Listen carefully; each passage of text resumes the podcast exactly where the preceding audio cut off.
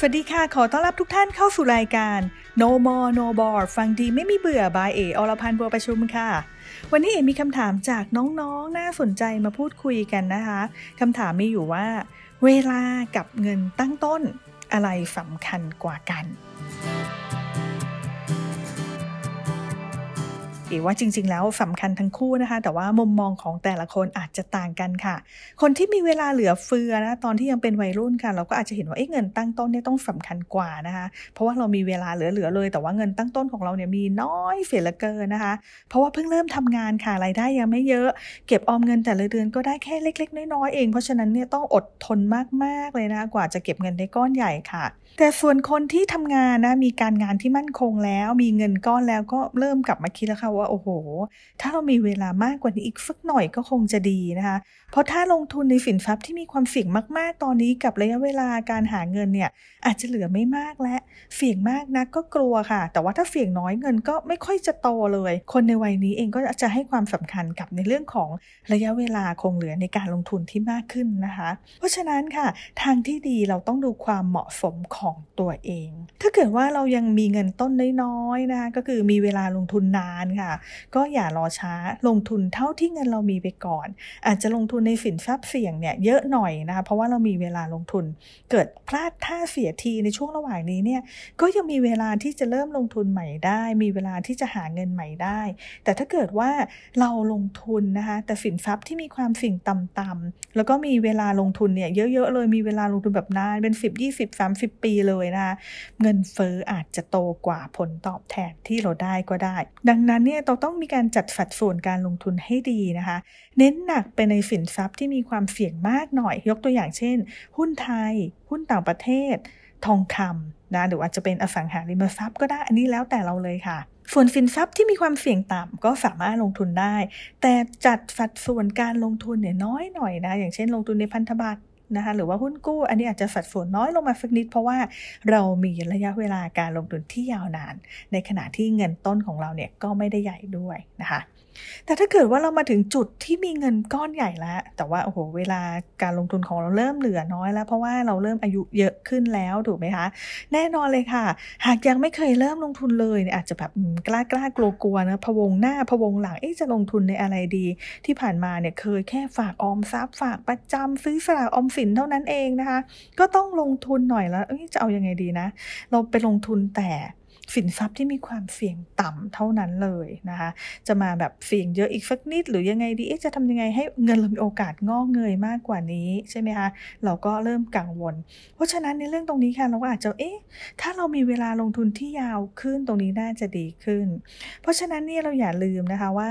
เราสามารถแบ่งเงินบางส่วนอาจจะไม่ต้องมากนักก็ได้ค่ะ มาอยู่ในสินทรัพย์เสี่ยงนั่นเนื่องจากอะไรคะ แม้ว่าเวลาการลงทุนของเราก็คือจบจนไปถึงวันที่เราเกษียณเนี่ยน้อยลงไปเรื่อย ๆ แล้วถูกไหมคะ แต่อย่าลืมว่าเรายังมีเวลาใช้ชีวิตหลังเกษียณไปอีก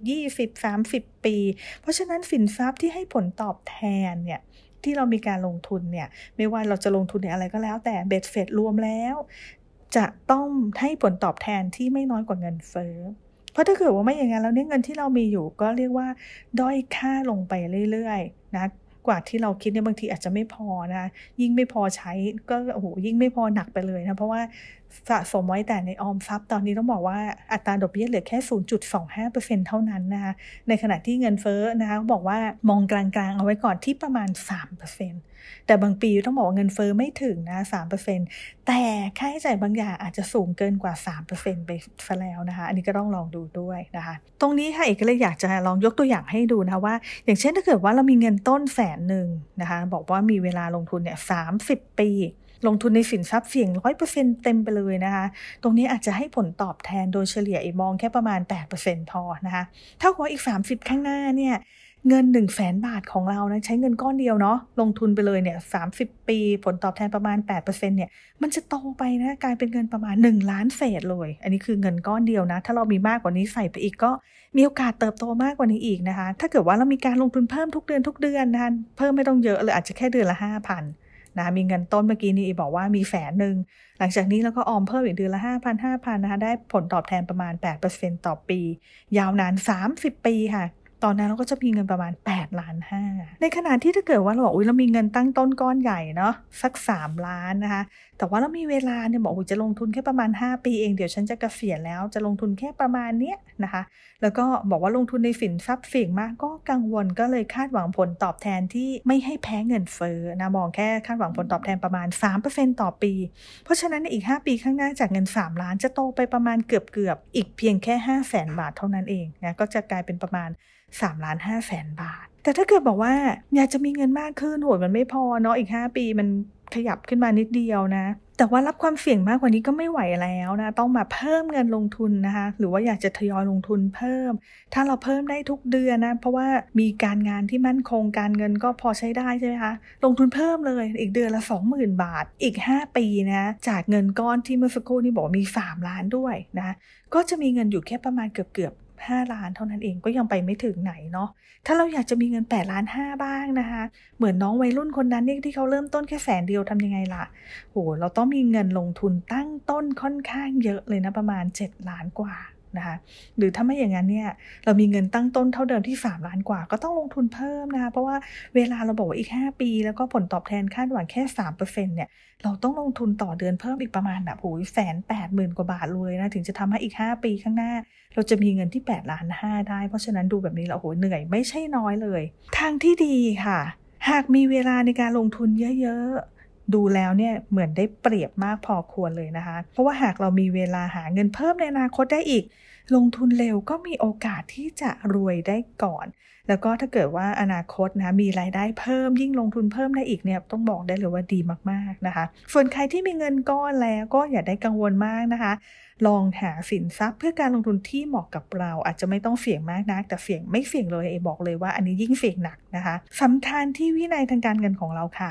รายได้มากไม่สำคัญเท่ากับการเก็บออมได้มาก เวลา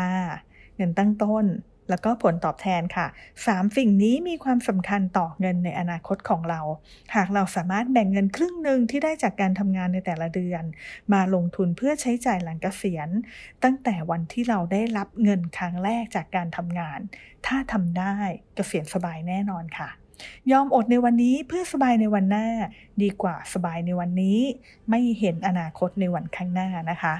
แล้วพบกันใหม่ในวันพฤหัสหน้ากับ No More No More ฟังดีไม่มีเบื่อบายเออรพันธ์บัวประชุมสำหรับใครที่มีประเด็นที่น่าสนใจก็สามารถแจ้งเข้ามาได้ จะได้พูดคุยกันในตอนถัดๆไป ขอให้มีความสุขกับการลงทุนค่ะสำหรับวันนี้ สวัสดีค่ะ